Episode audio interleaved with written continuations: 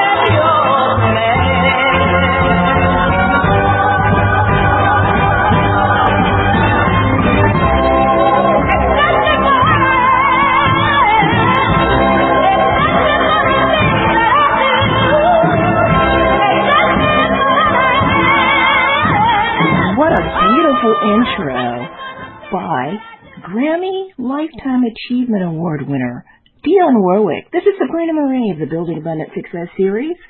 Dionne is our guest tonight. You have heard her sing the soundtrack of our lives. She's won five Grammy Awards and many other accolades over her illustrious career. You know the songs. Do you know The Way to San Jose? Alfie? That's what friends are for.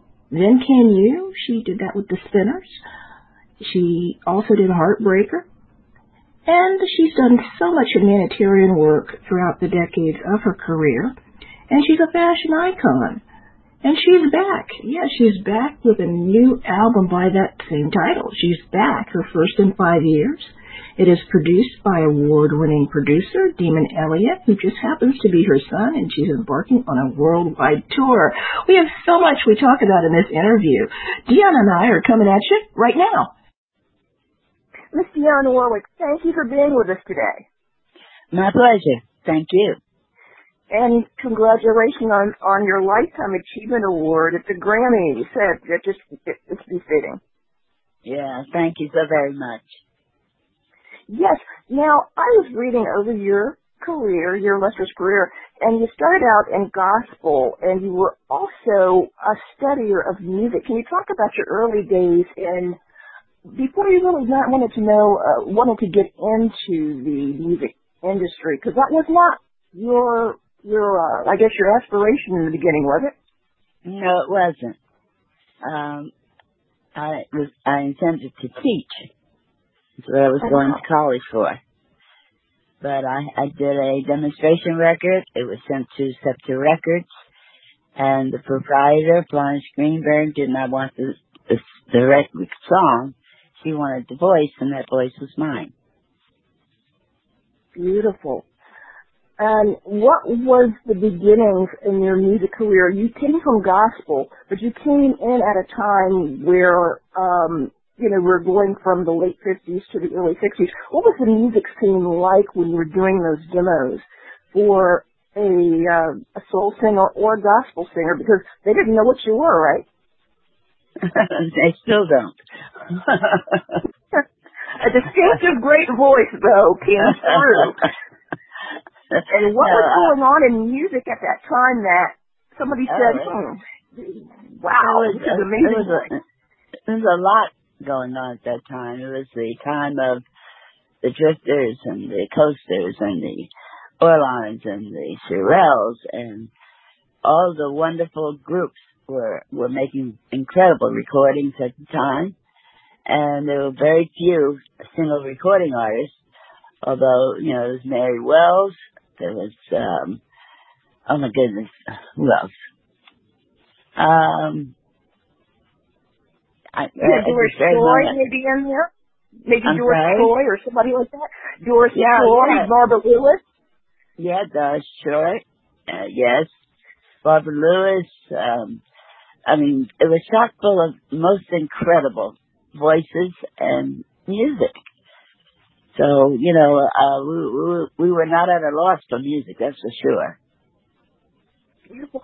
Now, your demo tape days led to you being, you know, put out front there, but you wanted to record a song by Jerry Butler called Make It Easy on Yourself, and you weren't happy when you didn't get that song, but the next thing you said became a song. Exactly. exactly, yeah. The, uh, My favorite song, actually. And let me answer. I love, I love Don't Make Me Over. I love that song. Thank you. Well, that was because of uh, a promise that was made to me by the writers of Make It Easy on Yourself, Bacharach and David, that I would have that song if I decided to record as my first recording. And they sent it off to Jerry Butler, and of course I was not a happy camper, and I just kind of let them know they could not make me over, so don't try. And as you said, it became a song and my very first hit. Wow. Please don't make me over walk on by and another song that you don't like called Do You Know the Way to San Jose? Uh, my mom studied music and uh, the different um, floating octaves in that song, that's not easy to do. You had to have studied music, right? Yes, music education. Wow. And uh, it was a hit. And many times people like uh, don't like songs that actually become hits. what was it about that song that you didn't like? It- It's not necessarily. It was a case of I didn't believe that Hal David wrote that song, not with words that he had given me to sing much, much more prior to that. You know, of love and hope and happiness and all that good stuff. And then all of a sudden I'm saying, whoa, whoa, whoa, whoa. I don't think so. yeah, it's a different type of song completely from the other ones that you're singing at Yeah. that time. But you were making, uh, you know, one of the best singers of the 60s in many different polls from Cashbox, um, even on the R&B charts, but your distinctive voice floats through jazz, gospel, pop, soul, and when you uh, were in the 60s singing uh, the theme for Valley of the Dolls and, you know, many of the other songs that you had there, even I Say a Mhm. Little Prayer, you Right. were able to transcend to the pop charts um, in a different way with the Spinners. Uh, that was an interesting song, but it was a major hit. And you, um, did you believe in that song? Did you like the lyrics? Uh, what was it about that song that uh, got you there? But then came Did you, you talking about? Mm-hmm. Yes. Uh, well, it, it was a pleasure, first of all, to record with the Spinners. Uh, we had Mhm. done a summer tour together, and uh, I culminated the tour. I was going to go into Vegas, and I asked them if they would come in with me and be the opening act, and they they they agreed. And uh, at the end of uh, the run, Thom Bell, who presented the song to us, uh, thought that that would be a wonderful gift and a wonderful way to end our tour. And he was absolutely right. in these different genres of music uh, and, and going and meeting different people and going to the different countries and, and actually having a classic style and sound that's just totally different. You can't mistake Dionne Warwick for anyone else. Anyone else. Um, what is your favorite? I, I don't want to, you know, cause a fight. What is your favorite genre? Or just, are you just a lover of all different types of music? Yes, I love music, period. Music is, I, I don't music in genres. You know, I feel that music is just that, music. So, and it's wonderful to know that you cannot put me in a box and decide that's where I belong. I belong to what the listening ear decides I am. I looked at some clips of a television show called Solid Gold, and it was it just seemed effortless whether you were singing a very good song or whether you were duetting with anybody. Even recently, you know, the Billy Ray Cyrus or you know, Musiq Soulchild, anybody, you can just get in there, but you have a distinct um look, a distinct style. And today, many times in music, people try to cookie cutter and put you in a box. I think that's what makes you distinct and memorable. And so I, I'm glad that you you said that. One of my favorite songs by you is "I Know I'll Never Love This Way Again." I just that's one song I have to listen to from beginning to end, even if I'm busy and have to go somewhere. I'll just sit in the car and just listen to listen to it because um you are a singer uh, singing songs that, that are emotive. You, you talk about things that happen on our life, whether we're happy, whether we're sad, whether in between, or for causes like that. What friends are for. And you do Right. it with so many great people. Um, what's ahead now that you have this wonderful new album in your basket? It's so exciting to hear about that. A new album by Dionne Warwick.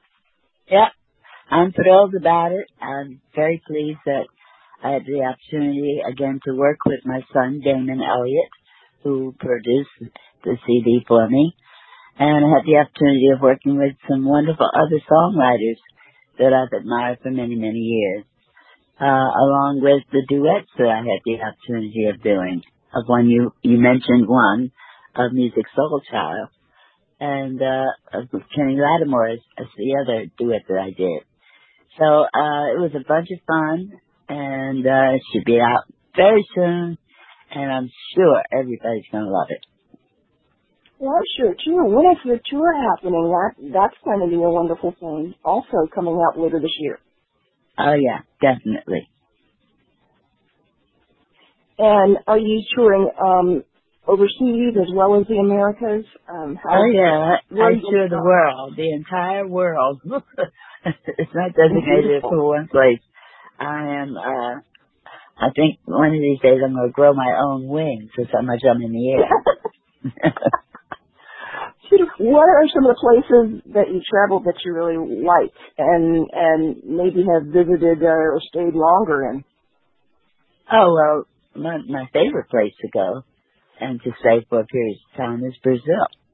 That's my second home. But I have traveled, like I said, I've traveled the entire world. Um, It's not relegated to just the western part of our world, the European section. I traveled the Far East. I traveled Australia. I traveled New Zealand, uh, Africa. I traveled all six continents. Beautiful. And some of the things that you see in the future for yourself, not just this album and a tour, where do you want to go? Where, I mean, you've, you've gotten the awards. Of course, now you're an ambassador with the Smithsonian, which sounds really exciting now that this is their year of music they're celebrating. What mm-hmm. are some things that you see that you might want to do, well, say, within the next five years? Uh, catch up on the sleep that I've lost. Seriously. Well, the Dionne Warwick's always looked like Dionne Warwick, and, uh, and your style, even the gowns, you know, that when I uh, was able to look at some of the early clips, um, mm-hmm. kind of mm-hmm. walked out there like you own the stage, and one of your quotes was, uh, you know, people don't take you seriously until you own what you do. Can you elaborate a little bit? Yeah, well, I was taught very early on by some very major mentors of mine. That is what you're supposed to do when you walk on that stage. It is to let people you own it. It's your stage at that period of time, and uh, you go out there to do what you came to do. So I, you know, I certainly enjoy doing what I do and having people appreciate it. Uh, and so far as the way I look, that's also part of what my mentors taught me as well. You know, when you have people like Lena Horne and Sarah Vaughan Ella Fitzgerald and uh, Marlene Dietrich in your corner, and I mean, you can't find any more fashionable ladies. No, you can't. No Night So Long is another favorite of mine. Um, and it, it, it's a standout in terms of the lyrics. During the time of the 80s, um, when you weren't with um, Bacharach and David, you really owned a different part of your career in an independence, and now you're doing duets with uh, today's stars, you know, in their own right. Is it getting better? Is, it, is your career getting better? And the things that you've gone through, has it all been worth it? Absolutely. You know, everybody has life to live. And life does not hold any specific areas for you to live. You know, there are ups and downs, there are rounds as well, you know. And I've gone through right. all. And uh, and every one of them I feel that I'm supposed to have gone through. So, you know, um I I'm no different than anybody else. I'm as human as the next person. And we all have uh feelings, we have problems. We have uh, good days and bad days. So I lived through it all, like you said. It's been an honor to speak with you. I'm a Jersey girl myself, and I wish right. you the best and continued success. Thank you so much. My pleasure, honey. Thank you. You've been listening to Building Abundant Success with Sabrina Marie. Copyright April 15th, 2023.